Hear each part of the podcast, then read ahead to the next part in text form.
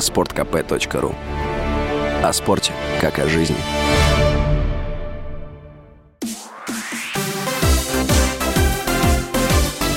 Новости спорта.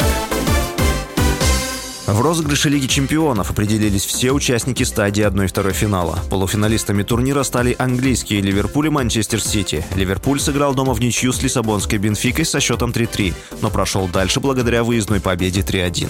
Манчестер Сити, в свою очередь, на выезде также разошелся миром с мадридским Атлетико, но зрители голов не увидели – 0-0. В первом матче Сити победили со счетом 1-0. Ранее участниками полуфинала стали два испанских клуба – Мадридский Реал и Вильяреал. В полуфиналах Лиги чемпионов Ливерпуль сыграет с Вильяреалом, а Манчестер Сити с Реалом. Таким образом, в финале может получиться как чисто английское, так и чисто испанское противостояние. Российский теннисист Даниил Медведев может пропустить Ролан Гарос, который стартует 22 марта.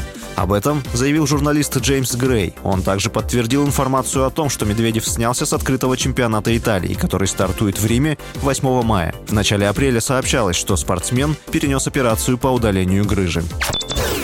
Мать фаната, телефон которого разбил нападающий английского Манчестер Юнайтед Криштиану Роналду, рассказала о реакции мальчика на извинения футболиста. По ее словам, сын не хочет видеть Роналду, и он не хочет идти на игру Юнайтед, заявила женщина. Все произошло 9 апреля. После матча с Эвертоном, уходя с поля в подтрибунное помещение, Роналду выбил из рук фаната телефон. После этого игрок извинился и заявил, что был расстроен поражением своей команды со счетом 0-1. Он пригласил болельщика посмотреть матч на стадионе Олд Траффорд. На следующий следующий день полиция начала расследование в отношении нападающего. В правоохранительных органах подчеркнули, что мать мальчика обвинила Роналду в нападении на сына. С вами был Василий Воронин. Больше спортивных новостей читайте на сайте sportkp.ru Новости спорта.